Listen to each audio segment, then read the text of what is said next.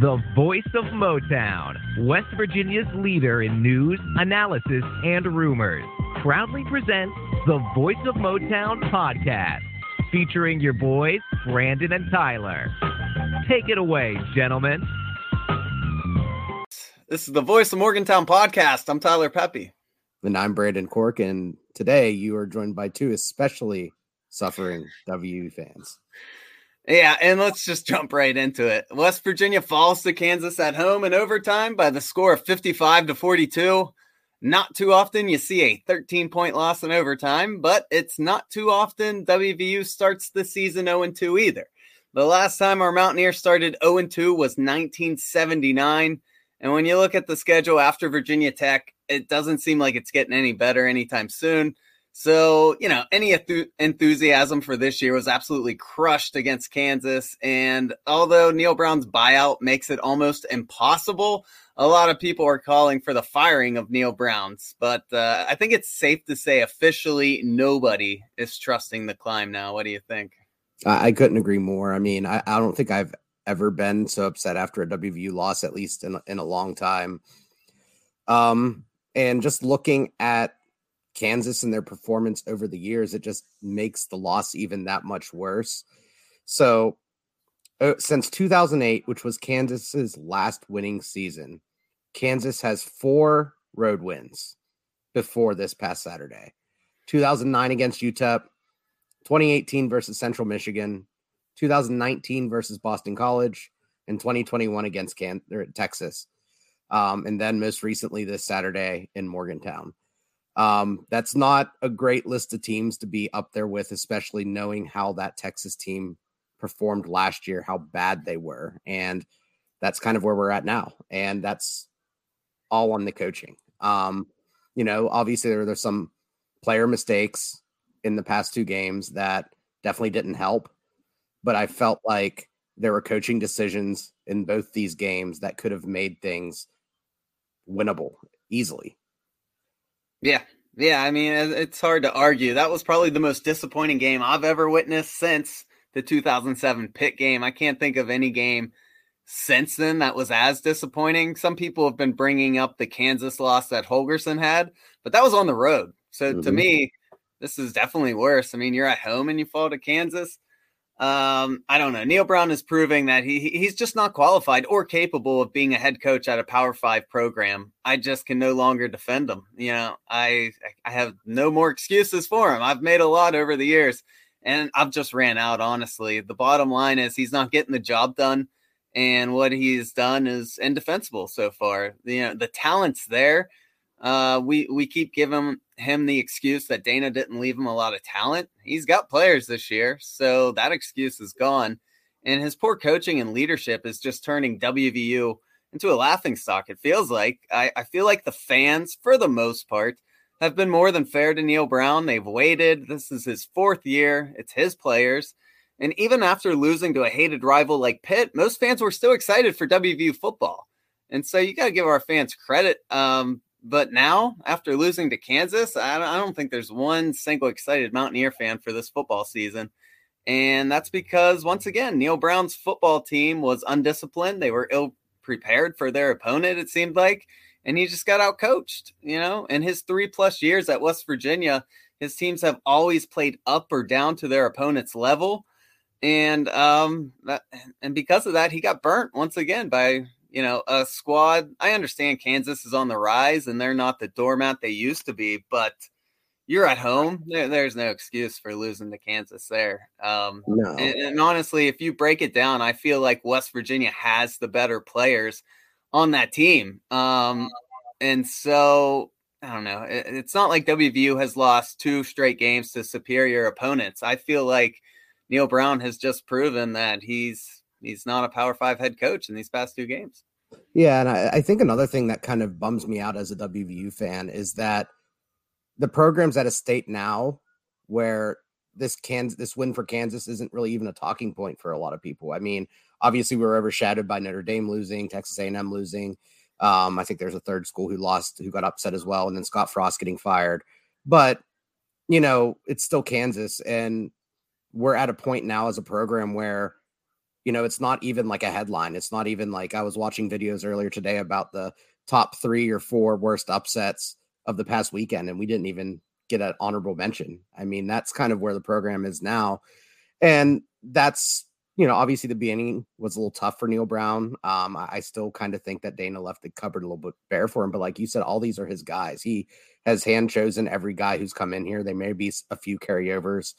Um, like Bryce Ford Wheaton and Dante Stills, who came over from the Holgorsen era because they're you know fifth year seniors, six year seniors, whatever they are. But you know, it's his it's his his group of guys, it's his group of coaches. He's made changes and he's been slow to change. I mean, it took him three years to realize he needed to get a offensive coordinator. Um, he cycled through coaches in the secondary. Um, you know, and it just seems like he just couldn't figure it out, and he still hasn't figured it out. And you know, we're going to talk about several things in this episode that kind of just show all of the things that lead to a loss, like the, the play calling, the um, choosing the starters, the who he's playing and who he's not. There's just so many different pieces that kind of just augment the argument that Neal Brown is in over his head and hasn't shown. Um, but before we get to that, I, I wanted to ask you what record would Kansas need to finish with for this loss to become more palatable? I say bare minimum, Kansas has to be an eight and four team for me to look back and say, well, that was a quality opponent, and we just lost to the better team that day. But even then, I don't even know if I truly believe that in my heart because you know I was there and I saw it. I felt like they just had a better leader. They had a better coach and a coaching staff, and because I still think pound for pound we had the better guys on the field. It's just we lost when it came to the X's and O's. I mean, our defensive front, we'll get into this later. They played very well for those first few series, absolutely shut Kansas down. And then it seemed like Kansas adjusted. And we, as always, just never did. We just kept doing the same thing over and over again and left our corners on islands. I mean, like I said, we'll break down the X's and O's here a little bit, but I mean, how many times have we come on here and talked about how Neal Brown made no adjustments at halftime? Yeah, I mean, it, the only time he's really made adjustments that I can think of was that Texas Tech game last year, where the it just seemed like the entire team took the first half off, and I think the adjustment was just you know, hey guys, play football, um, which you know, looking at it, it really shouldn't be that hard of a thing to do. Um, but losing to Texas Tech 17 nothing going into halftime um, is, is not good. And I think that's just a si- sign of leadership. You know, you got to get your guys ready to play. And um, the offense looks better. I mean, we'll talk about that later, but the offense looks a lot better. And I, I think because Neal has been more hands off, um, you know, the offense has been better, but you know, there's definitely some downsides there, even though we are scoring a lot of points. Um, you can still look at the little kind of micro decisions or macro decisions, whichever one you want to say, um, that that Neal Brown is kind of overseeing, whether it's situational play calling, whether it's, you know, figuring out what pace he wants the offense to play at. I, am sure he has input on that sort of thing. And I, I, feel like his fingerprints are still in the offense in some way, shape, or form. He may, may not be calling the plays, but I think he's behind some of the strategy. And that's really kind of holding us back there. Um, you know, as far as Kansas's record, you know, I might be able to settle for like a six and six Kansas because that's a big jump for Kansas. That's four times as many wins they had last year. Um, Jalon Daniels, I, I don't want to poo poo on him. He's an exceptional player. Um, you know, all the way through the game up until they won it. I, I was saying, you know, I have a hard time seeing him stay at Kansas um, his entire career. But if Kansas keeps trending the way it does, then, you know, he can be a main cornerstone for why they're doing that. So no ill will towards him. He's a fantastic player, but, you know, he was only one guy and he basically single handedly beat the Mountaineers. And I, I think, you know, Neal has to win at least seven games. And right now it's not looking like he can. Um, but as you brought up earlier, the big problem with Neal right now is he has a buyout, which means that when he gets fired, he is due 100% of the salary that he has left on his contract um, yeah. going forward. So, what do you think of that? And are you confident that the donors can get pissed off enough to get that money together to do what needs to be done? I think it depends on what how the season plays out. Um, I, I, mean, let's talk about the elephant in the room. Neal Brown has a twenty million dollar buyout if he gets fired today. Um, let's just be honest. WVU is not going to pay twenty million dollars. even at the end of the season, though, it's $16.7 million to mm-hmm. fire him after this season, even if we crash and burn. Now, I mean, if we win two, three games all year, I think maybe there is enough support to build up money to do that. But I mean, that's still a ton of money. Um, and, and so that kind of means we're probably stuck with them no matter how this season turns out. Um, like I said, unless it's like two wins, which I'm not sure I see that.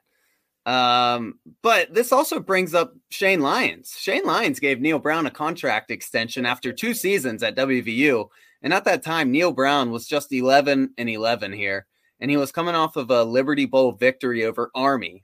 Um, but that wasn't a slam dunk by any means. If you remember, the Mountaineers barely walked away with a win that day. Army's quarterback had a huge day, which how often do you say that? And um, even at the time, people questioned the decision. Now, people weren't questioning it as much because, you know, we were coming off a bowl victory. But now people are really digging into all the terms in that contract and they're really questioning what Shane Lyons saw to to extend him. It made no sense to me. Coach Brown's original contract would have expired at the end of the 2024 season that's still two seasons away. That seems like a decent deal. Why was he why was he in such a hurry to extend him? Now it runs to the 2026 season. And my real question is Has Shane Lyons ever had to answer for this? I, I know he had quotes when this all went down that he liked the direction the program was heading in, coming off a bowl win. But he really put WVU in a weird spot now where I mean, essentially, we can't even fire Neal Brown if we want to, um, not anytime soon, at least. And so, um, I don't know. I feel like he really dropped the ball on that extension. Of course, hindsight's twenty twenty, but even looking at the facts at the time, it just didn't make a whole lot of sense. Yeah. See, I, I think you know if push came to shove, we could get the money to buy him out. I have a hard time thinking I mean, there has to be some sort of oversight to Lyons, right? I mean, that's kind of my thought on it is that the donors, before he gave that contract out, had to say, you know, I know this is a ridiculous buyout. I know this is a lot of money, but if things go down, we'll figure out a way to buy him out. And it may also come along with the lines of, you know, who they think they can get lined up. I know, you know, that the big rumor is that Jimbo Fisher wants to return home eventually. And, you know, who knows what type of connections donors from WVU have there and what's going on with Texas A&M with that upset if their season goes south, it could be the perfect storm where donors, you know, all come together and say, you know what, I don't care, I'll pay sixteen and a half million dollars.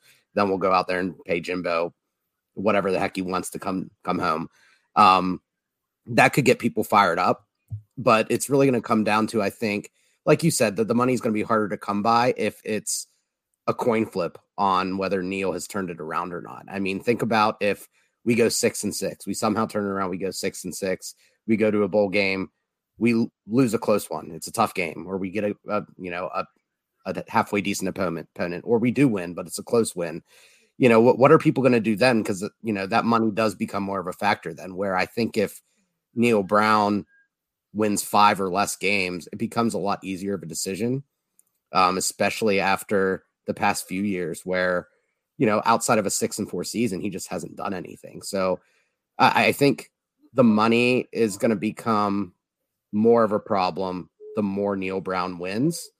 But like you said, it's really going to depend on how he performs against other teams. And he does kind of coach up to the competition.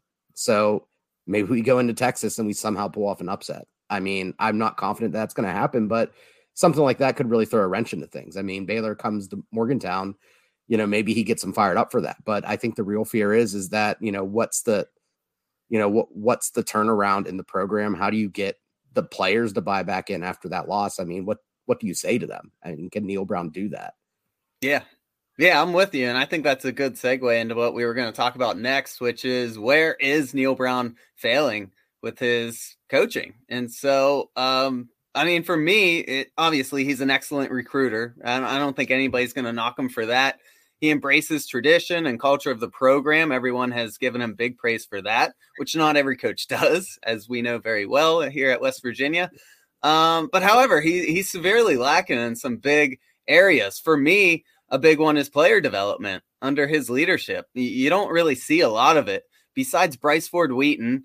Um, who else can you really point to that's improved under him? And no one better tell me Dante Stills because Dante Stills was a stud before Neal Brown was even here, and he would have developed under just about any coach. So I'm not going to give him credit for Stills being an excellent player. Bryce Ford Wheaton has made huge leaps, but um, I mean, he's a fifth year senior. I mean, typically, if you stick around that long, you're going to learn and you're going to blossom towards the end there. So, yeah, I'll give him credit there, but um, I, I mean, other than that, is, is, anyone really sticking out to you who he has made better over these years? Man, now that you mention it, I mean, it's really hard to think of a name. I mean, the only guys I can really think of are guys who have left the program. I mean, I'm, I'm thinking of Tykee Smith. I'm thinking of Akeem Mesidor. Those mm-hmm. guys made some huge steps forward, a lot of growth, and they turned into borderline superstars, and then they left. You know, so and, and you know, I know every coach is different where they don't mesh well with with superstar sort, sort of players. They prefer a team mentality versus a me mentality, and that's fine. But you know, I think you also need to learn to embrace your superstars. Um, but that's a great point. I other than the guys who have left, I can't think of anyone, which is crazy I, to me. I can't either. And I mean, if you're a head coach, that's your I mean, that's that's got to be one of your most important qualities is improving player development over the years. My other big knock on him is what we talk about every single week, consistently undisciplined football teams.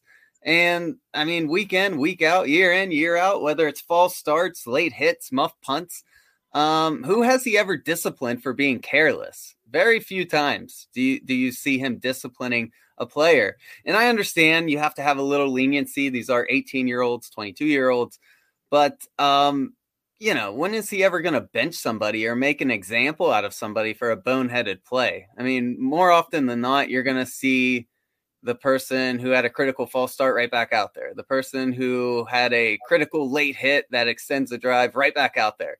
You're not even going to pull him over to the bench for a few plays and scald him and make an example out of him.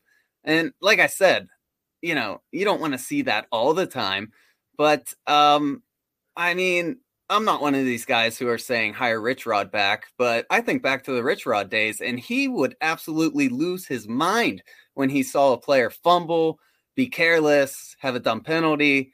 And I mean, just listening to former players talk about Rich Rod, they were scared of making mistakes.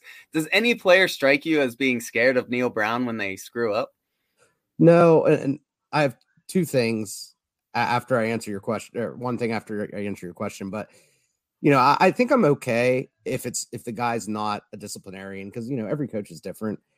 Um, but you need to find a way to get into a player where sitting down with them and you know bringing it up that what they did was wrong, getting it through to them. You don't have to be an authoritarian. You don't need to scream at them. You don't need to make them run 55 laps around the field to get your point across. But there has to be some sort of acknowledgement that a mistake was made. There has to be some sort of coaching moment, whether it's yelling or sit down talk. That hey, what you're doing is hurting the team we want to win. You want to win. Let's do this. And I'm not sure if I've seen Neal do it either way. And that's that's a problem. I mean, that's again comes down to leadership. And when it comes down to discipline, I can think of one player who was actually sat out of a bowl game due discipline. Yeah. Smith. Tykee Smith. Yeah. Probably our best defensive player that we've had during, you know, the Neal Brown era. I mean, and it, it kind of goes back to show with like he really seems to value those, you know, hardworking kind of team style guys. And I, I made the complaint last year where, you know, Graeson Malashevich, who was returning kicks, um, he muffed a punt and he never pulled him. And it's happening with Reese Smith again. And I, I know these are these are white guys, and it's not to be racial in any way, shape, or form, but you know, it's just, you know, he has kind of a soft spot for these more like hardworking guys who are you know, working their way on the lineup. They're trying hard, but you know, it's kind of like with hockey. Like you, you, you have these fourth liners in hockey who work hard. They'll go in there, they're forecheck, they'll they'll check, they'll work their butt off. But you don't want them to be on the first line. You don't want them to be the guy you're leaning on. You need to have stars. You need to have guys who can get you points, and you know you need to have a little bit more leniency with them. And I, I think in my opinion, where Neal Brown is most lacking is kind of his coaching strategy, where he wants to have control of the game. He doesn't want to feel any sort of risk. And I think it comes down to, yeah, I mean, you can kind of look at his whole coaching career. You know, whenever he was getting those upsets at Troy, he was doing it by controlling the clock, controlling the game, keeping it slow. grinding the game out, which is kind of the personality that he kind of prefers. Um, and then, you know, just winning through the little minutia of the game. But you can do that when you're a small school, kind of coming in against a big school and kind of surprising someone. But when you're in a Power Five conference and you're going up against the best coaches, you have coaches who are familiar with your program. They've been scouting your guys for four years. It's, you know, you're not going to be able to pull surprises on them. That minutia kind of goes away. You just have to win the game with talent and schematics. You know, you can't manage a game to a win. It's just not possible. And I think that that in my opinion, is is his biggest weakness right now. Is he's just not a good strategist when it comes to a game by game, you know, thinking. So, what what do you see there? Yeah, I'm 100% with you. If you're at a Power Five school, you're not sneaking up on anyone. like everyone's gonna come out and be ready for you. And yeah, I mean, I mean, I'm 100% with you. And it's not like he has to be like Rich Rod and red in the face and about to have a heart attack on the sideline. But what is he doing? I mean, this isn't a two week problem. This is a going on four year problem of undisciplined teams. I mean, you got to do something. And uh, don't get me wrong, I don't think the players are, you know, not caring. Obviously, these players are passionate and they feel bad when they make a mistake. But whatever the message is that he's sending to his players, it's not getting through because they're still having late hits, which extends drives in overtime. They're still having false starts, which changes seven points into three points. And when you're losing one possession games week after week, that's the difference right there between mm-hmm. winning and losing.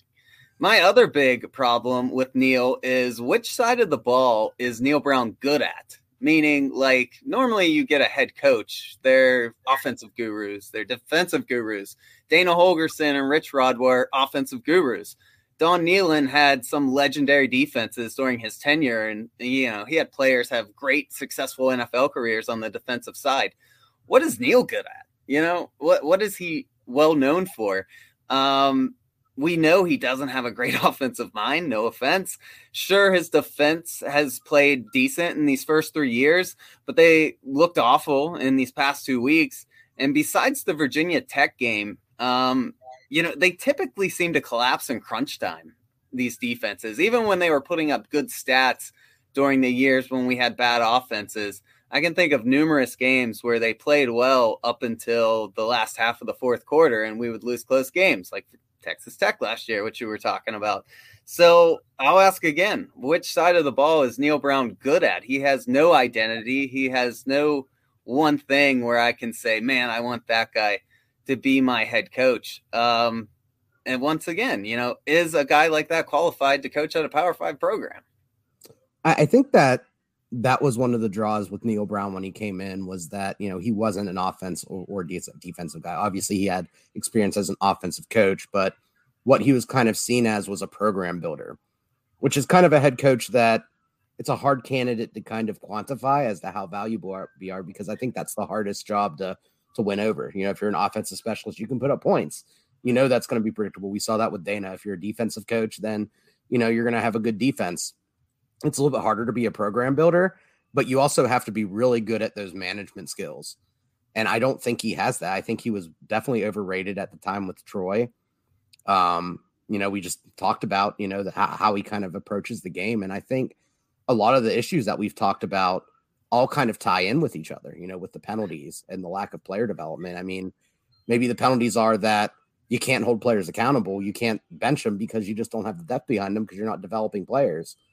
And, you know, you're not managing the program correctly. You're not bringing in the right guys. You're not anticipating that, hey, I'm bringing this guy in to take your job. You have to beat him out in camp this year. How many position battles do we have coming into the season this year? You know, I think right tackle, we had a position battle. Hmm, secondary, um, and we're seeing how that's turned out. Yeah, I mean, and other than that, it feels like as soon as some people stepped on campus, they were named starters at transfers, and maybe you know that's the right thing to do because they have experience, but they shouldn't be starters all the way through summer just by being on campus. There should still be battles. You should still be hearing about Jacolby Spells going against Rashad Ajayi. And, and you know, there, there's a position battle there. I don't think I read anything about that. I read seeing them getting reps you know, I've seen, you know, Andrew Wilson Lamp, who was a guy who I thought was going to start the season at cornerback, um, you know, get some reps there. But then as soon as you know, other guys became available. He kind of faded into the background, and Malachi Ruffin was starting. He was a walk on. Um, so I, I'm not not exactly sure what his management plan is. I'm not exactly sure what his player development plan is. I'm not exactly sure what his recruiting plan is. And you know, I love his recruiting classes, and I'm not exactly sure, you know, what his accountability plan is. Um, there's just so many question marks, and you know, he's a great guy. I like the tradition that he respects. I like his idea of what a good program looks like. It's just all the things that matter on the football field. I just don't know what he is and what he's good at. Yeah, I'm with you. I mean, we had a pretty intense quarterback battle this offseason, obviously. Yeah, but... yeah I mean, the, the, the fakest position battle of all time, you know, I, and that that's the thing that everyone was talking about because every there was no other position battles. I mean, you brought in what four four star players and none of them battled for a position on a defense that lost how many players in the secondary. Um, you know, there was really no talk of a, a, a running back battle, even though we lost our starting running back. Tony Mathis just kind of stepped in, and Tony's doing a fine job. But I mean, we have two four star backs behind him. We have C.J. Donaldson who just kind of stepped up um, along the offensive line. This offensive line was atrocious last year, and we have the same five starters basically. I mean, Hubbard played a little bit, but Yates was back in the game, and I don't think he played bad, but still, like you've been recruiting how many offensive linemen over the past four years, and the best you can muster up is the same five guys as last year. Um, you, you can't hold players accountable unless you have someone who's going to step in and take their job if they're doing the job right. And um, across the board, there, there's no accountability and there's no depth and there's no plan. Yeah. And I mean, obviously, Neal Brown's likability is what's giving him the leash he even has, even though it's not that long anymore. Um, because if he had a personality like Holgorsen, which rubbed rubbed a lot of people the wrong way, um, yeah, he probably he might already be fired because there would just be even more of an uproar. But um, you know, we keep saying how good of a recruiter he is, and he definitely is. But how long until your win loss record hurts your recruiting, and then you got nothing bringing to the table too? So, um, yeah, I don't know. It it just seems to be snowballing. So that kind of leads us to our next topic is if we do get a head coach next year, 2 years from now, whenever it is, what qualities are Mountaineer fans looking for? And um, some of the things I wanted to highlight was obviously you want a head coach that can recruit well, or at the very least, a guy who surrounds himself with good assistants, which we've seen happen at WVU in years past, um, who can pull in guys. But we need a guy who, again, this all goes back to what we just talked about. Holds players accountable. Um, no, you know, whether you're up 20, whether you're losing by a field goal, you should have a certain standard that you expect from your players. Take care of the ball, not false start in critical situations. And um, I don't know. Yeah, I mean, it just goes back to what we were talking about. Another thing, I want to coach with an identity, like we just talked about, like Brent Venables, who got fired or sorry, got hired at Oklahoma. You know what he brings to the table? He's going to improve your defense. Like they know what they were getting bringing him in. Um, so the next coach that we hire, if it comes down to that, um, I, I just want him to have an identity that we know what we're getting when he steps in a head coach. Yeah, I think that's good. And I think on the top of my list would be, you know, I, I think definitely account- accountability would be up there at one or two. The other would be, you know, I think some sort of energizing factor. And that's one thing with Neal Brown is that he's very even keel. Like, you know, he does get fired up a little bit on the sidelines at referees and things like that, but it's not Especially like especially at refs. yeah. I mean, and uh, like, but there's no like you know, I'm not looking for the raw, raw guy necessarily at halftime, like like what Bill Stewart did, because you know, Bill Stewart, as a great man as he was, I wasn't a big fan of him as a coach, but like someone who can who can motivate, who can strategize, who can do something that brings some pop to the table. You know, someone who gets his players to keep fighting, whether that's through strategizing, cha- making game plan changes, or motivating guys. I mean, I think of, you know, those times where Rich Rod was down, you know, multiple scores and was able to orchestrate comebacks either by getting his players back in the game or drawing something up or substituting someone or just throwing something different at the wall and uh, hope, hoping something sticks. I mean, you need to have some sort of innovative mind and willingness to be flexible to figure out how to win. And that, you know, I, I think that would probably be my one accountability, would probably be two. But you know, you just need someone who's willing to understand that, you know, this is college football And the transfer portal exists for a reason. Like go out there, figure out who can perform on the field, figure out what works for you, figure out what your offense, offensive identity should be, and then just work with it. And once you figure it out, run with it. And that's what Rich Rod did. You know, what was it, his third or fourth year before he got Pat White? I mean, he was bouncing back and forth between Bednarik and Pat White. He didn't make a decision. And eventually he found out Pat White was the guy. Steve Slaton didn't start the season off as starting running back. He had to figure out that he was the guy. He had to trial and error his way into it. And once he figured out who his guys were, he just ran with it. And right now, Neal Brown just kind of s- seems like he makes up his mind in the summer, and then that's what lasts all season long. And what happens is what happens. He doesn't kind of seem to think about changing things up. And you know, it's been evident. I mean, we saw it last year. We saw it the year before that. We saw it the year before that. I mean, the only change he's ever made was in that bowl game against Army where he pulled Doege. Yeah, and it turned out it worked and got us a win. I mean, yeah. you bring up a good point. I feel like what he sees in practice is just what he sticks with. Like he never seems to make a decision based on what he sees on game film. It's normally, hey, this guy's playing great in practice. We're starting him.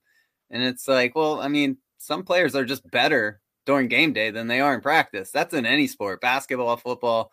And I feel like he doesn't make decisions based on game day. He makes it on, you know, Wednesday, which yeah, I don't get that. I don't get it either. I mean, you, you know, and you you don't know what these guys are going to do on on Saturdays if they're not playing on Saturdays. You know, you may play them a handful of times, but that's not a large enough sample size. You can't expect you know, you got lucky with CJ Donaldson where he comes out and he busts off a 44 yard run. You have to keep on giving the ball. But what if CJ Donaldson went out there two plays, gained two yards, came in one more play, missed a pass block? I mean, are, is he still in the contention for starting running back? I don't think so. I mean, nah, I get it's just kind of, you know, what happens, happens. And we got lucky that CJ Donaldson is tearing up and he has had two great games right now. But I mean, how many other stories like that can you think of during the Neal Brown era where a player had a, a window of opportunity and seized it because they had that opportunity? I can't yeah. think of anyone. I'm with you. And that, that kind of leads to our next topic, which is we better see some fresh faces on Saturday, especially in the secondary. Um, you know, I, I'm kind of good where where most people are starting, except for our secondary. I mean, it's just been terrible. And I don't want to see fresh faces in the second half of this game versus Towson. I want to see them, you know, starting. All right. Um, and I don't know. I don't know if we are going to see that, but th- this can't be the lineup for the rest of the year. It's just not working. I know it's only been two games, but you got to shake something up. Um, give some of these young guys experience against a team like Towson, who, I mean, you should win. I'll just put it that way because after last week, I don't know anymore. Um, and then a team like Virginia Tech, who's not very good. How about giving fresh faces a bunch of playing time this Saturday? And maybe they're ready to go for Virginia Tech, and maybe they help out your secondary, which has been struggling. All I know is they better have it figured out before the Big 12 gauntlet starts, because if not, we probably are looking at like a three win season. Yeah. And, and it's just kind of strange how this all kind of shook out because I mean, Malachi Ruffin, who was a walk on, was starting at corner. And if you remember when McCormick got booted out of the Pitt game, the guy who came in from him was Mumu Bin who's a true freshman, you know, pretty highly recruited guy. And I don't know if I saw him, you know, if he did play, he didn't play very much. But, you know, how do you, if you were the backup, how come you're not starting in place of that guy? Um, Ajayi was someone who I'm not sure how he's still on the field after the way he played against Pitt and then against Kansas. I mean, he may be a great kid. He has experience playing high level college football, but you know, he allowed four catches for 90 yards. Um, you can't be doing that. And um, Marcus Floyd, who is a safety linebacker hybrid, whatever you want to call him, spearback. Um, he had three missed tackles. He allowed four catches on four targets. Now, albeit it wasn't for a lot of yards, but you know, it's just things like that that add up and you need guys who can go out there and make plays and you have guys like Hershey McLaurin who was a highly recruited JUCO guy who came in and he's actually been playing a decent amount but he's not starting. He's not taking a majority of the snaps and he's been someone who I thought has played really well. Um, you have guys like Jacolby Spells who is a four-star really highly rated cornerback coming out of high school um, and I haven't even heard anything about him. You know you have that Mumu Bin again. Um, you have Andrew Wilson-Lamp who is a a bigger corner. I think he was six two. Um, I think he might have been a high three star or a four star coming out of high school. He's a redshirt freshman. He was actually started the spring game, and he's nowhere to be found. I mean, I don't even think he's seen a snap yet. Um, so I'm not sure where where these young talented guys are. And when you have guys who are transferring in from FCS schools and small um, FBS schools, I mean, not everyone's going to be Charles Woods. Um, you can't just rely on them to figure it out. You gotta cycle through these guys and figure out who's going to actually make it happen on Saturdays. Um, yeah, and that that's actually a question I would like for someone to ask Neal Brown, like maybe this week, like, hey, where where is spelling? Where are these guys that were so highly regarded and where they're not even getting a chance? Like, I mean, obviously they got to put it in a way that doesn't, you know, insult the players too much, but basically, like who you got in there has has been straight trash so far. So why yeah. are you not giving another guy a chance? Right, hundred percent. And you know, I think you know, the secondary is one problem. I think that's the glaring one, but you know, I think linebacker Lance Dixon has been solid. I'm still a big Lance Dixon fan, but I think Lee Kpogba has been kind of underwhelming to me too. I mean, mm-hmm. he's had his moments where he's looked good against the run, but I think he's been subpar against the pass. Um, he has missed some tackles. And remember, we got that um, transfer from Miami, um, Austin Cave, over the summer too. Um, and I wonder if he could start getting some reps in there because I'm not sure if he's played yet. Yeah. Yeah, I'm with you. And that's kind of what I mean with Neal Brown, like, needs to get a little fiery. Like, if these guys are missing tackles, yank them out of the play for, I don't know, four plays or so. And then maybe that sends a message. I mean, it doesn't even have to be anything aggressive. Just say, hey, come over here and sit down. You're not getting it done. And then maybe that wakes up a player a little bit. Like, I don't know. I just don't understand doing the same thing and then expecting different results. I mean, it, it's just not working. Yeah, and that, that's one thing I said in my season preview was like I, I figured that the secondary wasn't going to be great to start the season, which it hasn't been. But I expected to kind of see more young guys get opportunities as those guys faltered. And I'm not sure how long we're gonna have to wait. It'd be different if those guys were just kind of like, eh, they're okay, but they're just getting beat. I mean, Wesley McCormick's been good, um, coverage wise, but he was out the entire half. He didn't finish the Pitt game. Um, and, you know, I just want to see young guys. You know, I want to see someone is in fear of losing their job because I think it's come to that. And it's nothing against those players. If you can't compete at the power five level, you just can't compete at the power five level. It's okay. Like you're still on a full ride. You're good. Yeah, and I mean, honestly, it could be the thing that really motivates them to get back in the starting lineup halfway into the season, too. I mean, it's That's not true. like you bench them and they never see the field again. It could be a wake up call. Um, next on our list is penalties. I feel like we've covered that a lot. Do you want to dive into this? Nah, I mean, it's just kind of the same things every week. You have your false starts, your holdings, your personal foul penalties at, at inopportune times. I mean, uh, it's just discipline. I mean, you, you got to coach that out in practice. You got to, I mean, false starts and holding, those are things you can control in practice. Obviously, you're not going to have, you know, personal fouls or late hits or roughing quarterbacks probably in practice, but you know, it, it goes without saying that, you know, that's something you talk about with your players at halftime. You talk about them with them on the sideline in between series. You say, you know, play clean, don't hit late, you know, the rules, blah, blah, blah. I mean, if that's what you have to do in between every series, that's what you have to do. You know, it doesn't hurt to reiterate. And if it gets annoying and, you know, repetitive, then maybe they'll just stop doing it. I, I don't know what else to say about it. Yeah, I'm with you. So let's talk about the offense for a little bit because I mean they were, you know, kind of a bright spot in certain parts of the offense, in my opinion, at least. I wasn't impressed with the overall offense. Um, JT Daniels, Bryce Ford Wheaton had solid days on offense. Sam James, Prather had uh, decent performances as well. Um, as you were telling me earlier, you were checking out their grades on um, what was it, PFF. And the mm-hmm. offensive line did well pass blocking, but they couldn't move a body in the run game. Um, I didn't look at their grades, but just the eye test, it seemed like they got no push up front. And I, I was just not impressed with the 38 rushing attempts that WVU had. Um, the only reason JT Daniels ended the night with so many pass attempts, he ended with 40, was because WVU was playing, they, they were trying to play catch up on those last few drives of the game because they were down by 11 late. And so they were just passing a lot. Um, you look this up for me. He had 21 pass attempts prior to being down 11, which means he had, you know, 19, pretty much half his pass attempts all at the end of the game. To me, that makes no sense. The passing game was working right from the get go. That's how we got up 14 nothing.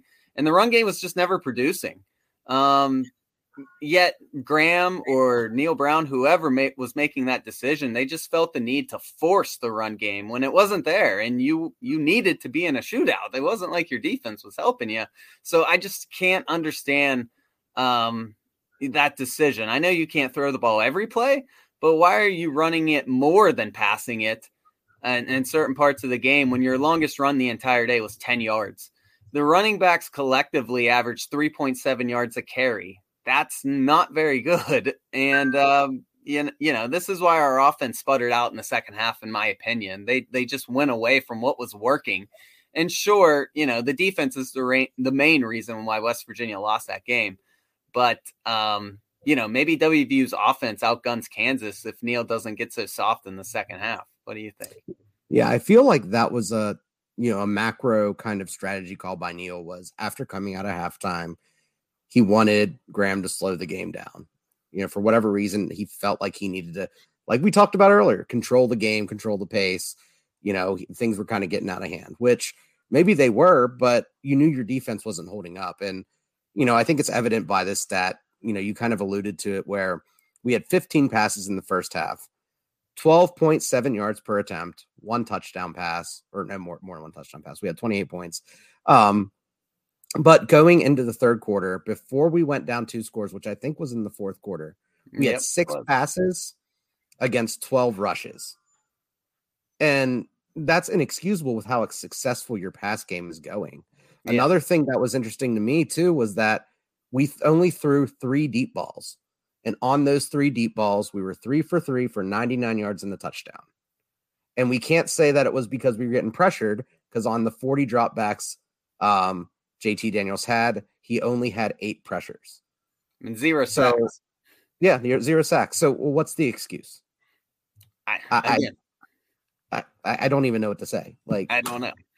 Uh, I'm with you. It makes no sense. And this this isn't uh hindsight is 2020 thing. I mean, we were sitting there watching the game and I was saying that. I mean, it was so obvious that they just quit doing what gave them the lead to begin with. And it, it just made absolutely no sense to me. I get it if you're having success running the ball. Maybe you're breaking one off here and there.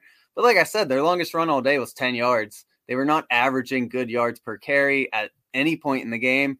It it just it's puzzling. And when your defense can't make a stop to save their life in the second half, why are you basically handcuffing your best player on offense, which is JT Daniels?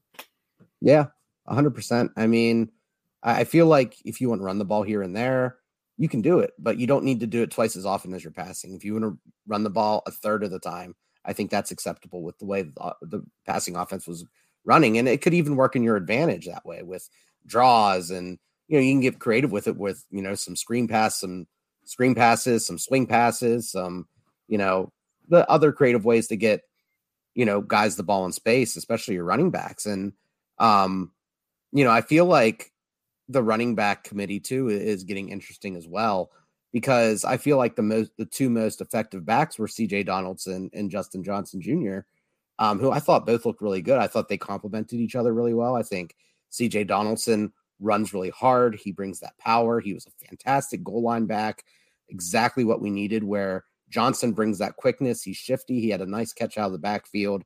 Um, he was solid in pass protection. He didn't get a ton of snaps. Most of them were in the second half. And, you know, it kind of left me wondering where Tony Mathis fits in because looking at him run this year compared to the way he ran at the end of the season last year, it's like two completely different guys. I don't know what happened to him.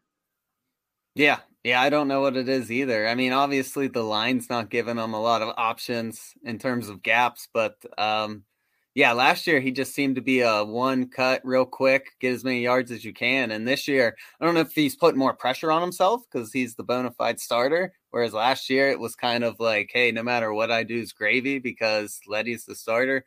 But um, yeah, I agree with you. He doesn't look like the same guy who had a good bowl game and a good game against Kansas. Yeah, I mean, the, the way that he ran last year gave me so much hope going into this season how physical he was. It seems like he was breaking a tackle or two every time he carried the ball. And now it seems like somehow, some way, um, it's like Space Jam. CJ Donaldson, you know, got Tony Mathis to touch the football when he stole his powers. Um, and now CJ Donaldson's the power back. Yeah, I'm with you, man. Uh, I don't know. Maybe he's got a, uh, an injury that's not being fully disclosed. I don't. I can't put my finger on it. I really don't know. Doesn't make sense. Yeah, I mean, I, I don't know what else to say. I mean, I, it's hard for me to complain about the offense when you scored so many points, but right. we left points on the table. I agree. I agree. And I feel like we didn't play up to our full potential because we were doing something that wasn't working and we quit doing something that was working, which sounds yeah. so completely obvious, but we just laid out the stats for you. That's exactly what we did in the second half. It makes no sense.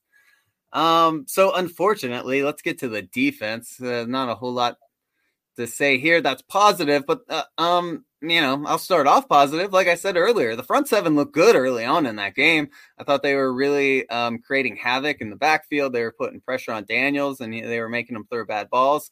Um, but it, it, like I said, it seemed like Kansas adjusted pr- pretty early on, even while WVU clearly did not. Their their front seven had a terrible second half. The secondary looked awful for the entire game. And um, you know, there really isn't one good thing I can say about this secondary with Charles Woods out of the lineup. Um, we are severely missing him. I, I obviously I, I think we would still have problems in our secondary, but I think Woods coming back would maybe mask that a little bit because he might be able to take out, you know, one side of the field. Um, Coach Lesley continuously left his corners and safeties on an island, it seemed like, when they they they clearly couldn't handle that. They were constantly getting beat on uh, one-on-one matchups. Kansas was 11 for 15 on third down, which is crazy. WVU only forced one third and long. The rest of them were, you know, third and short, third and five attempts, um, pretty manageable downs. And so, you know, the defense just wasn't putting themselves in good situations. Uh, we said last week prior to this game, Kansas was going to w- want to run the ball and they absolutely did. They averaged six yards per carry on the day.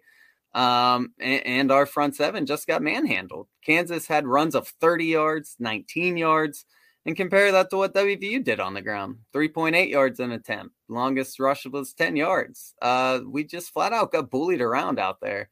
Dante Stills was invisible. I don't really blame him. He was pretty much doubled the entire game.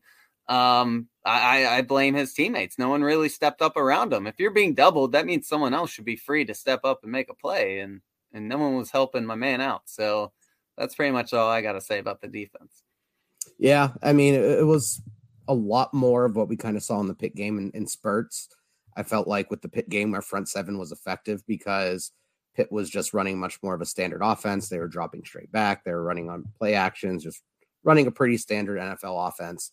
Where Kansas neutralized our pass rush and our defensive line, rightfully so. I mean, their offensive line isn't good by keep, keeping us moving horizontal. A lot of zone reads, a lot of veer reads, triple um, lots of screens, triple options. Um, I mean, they were just stretching things out horizontally and washing everything up uh, in the middle and getting to the second, you know, second level where we're weak at. I mean, we talked about all the players who had bad games, safeties, cornerbacks, linebackers they were just taking advantage of that. And that's a smart, you know, game plan by Lance Leipold. I mean, it was um, really effective. I mean, they ran the ball 36 times for 200 yards, four touchdowns. Um, they had 90 yards after contact, an average of 2.5 yards after contact. I'm just kind of going through some of the stats here. I mean, looking at the the receiving, I mean, they didn't throw what we're I'm looking at the, the chart here. One two, three, three passes that went 10 yards or further downfield. Um, what that's not right. Sorry, that's just a receiver. Um, but uh one, two, three, four, five, 12 passes that went 10 yards or further downfield. And he was one, four, five, six, seven, seven for 12. So not great anywhere past 10, but uh, we were still getting torched. I mean, we are still getting beat all over the field. He was eight for 11 within right down the middle. Um, he was throwing screen passes. They were running outside. They were just killing us. And, you know, defensive wise, we missed 10 tackles.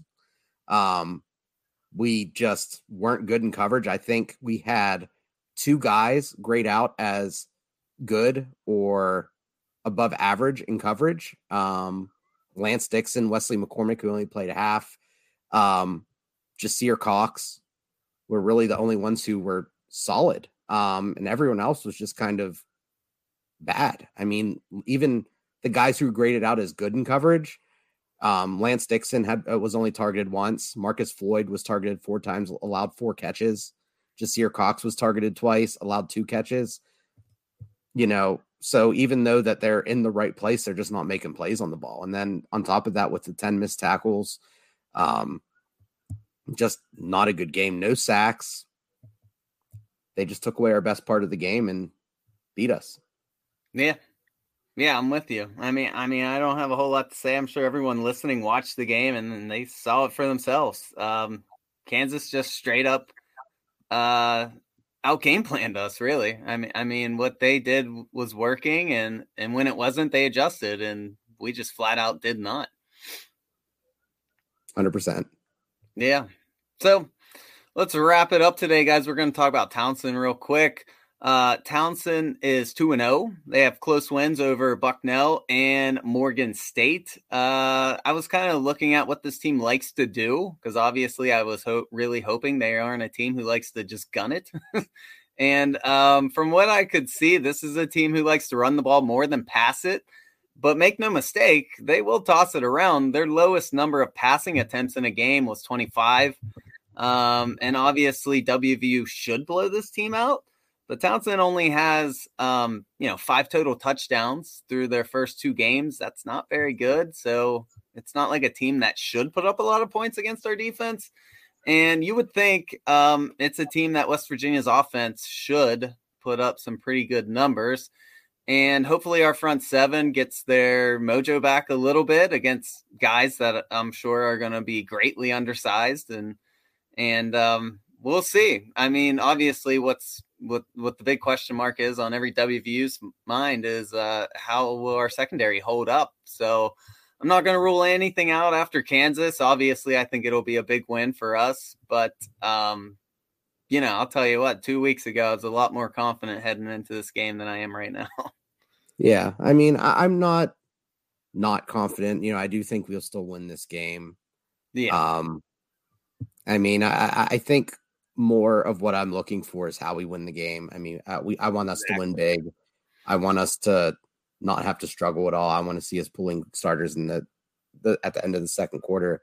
And even then, you know, it's not like something, something I'm going to get excited about. It's just going to be like, I expected that. And if it's anything less than winning by like 30 or 40 points, then, you know, it's, it's a bad game because it is a bad game. You, you got to learn to have that killer instinct. You got to learn to be able to take teams out when you can.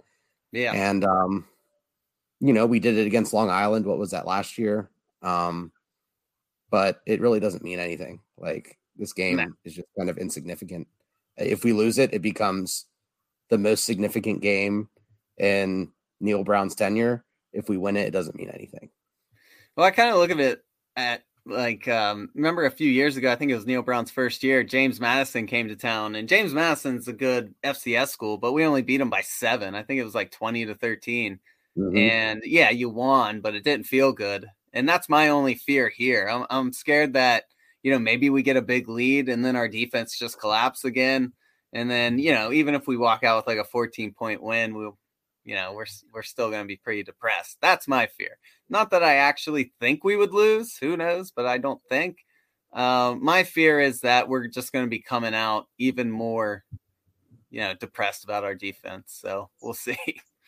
Yeah. I mean, I think if, if we don't win by at least 28, I think it's something where, you know, even if it's, you know, if you finish somewhere in between the, let's say, 17 and 28 point range, I don't think people are going to be happy, but I don't think that gets anyone talking. But if you win by less than, say, 14 points, 14 or less, I think that's something where the talks around Neal Brown getting fired just ramp up exponentially. And then you're going in to a Thursday night game in Blacksburg on Virginia Tech with all that pressure. Yeah. Um, things could escalate really quickly. depending on how this Saturday goes. And you really don't want those talks being ramped up right before a big game like that because you know players here, you know the coaching staff hears it.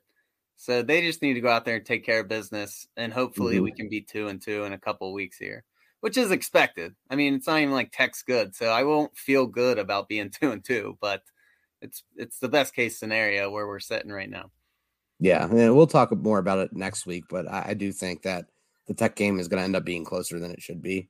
Of course. Um, I mean, uh, due to the environment, due to the rivalry, and also just due to the way that our coaches coach. So. Yeah, I mean, after this Saturday, I don't think we're capable of blowing any team out until they prove to me otherwise. I I don't see why I would sit here and lie to myself. Yeah, exactly. I couldn't agree more. Yeah. All right. Well, that's it for us, guys. I know this is a hard episode to even, you know, get pumped up for to or to even listen to because it was a depressing weekend. But um, hopefully there are some bright spots in the future. We shall see. Regardless, thanks for listening, and we'll catch you next time. Yeah, and let us know what you think on social media. Tell us, you know, what would make this loss more acceptable to you? What would WVU's record need to be in order to give Neal Brown another year? We want to hear what you think about this as well because it's a tough time to be a Mountaineer fan and it helps to vent. Let's talk, guys. 100%. Later, guys.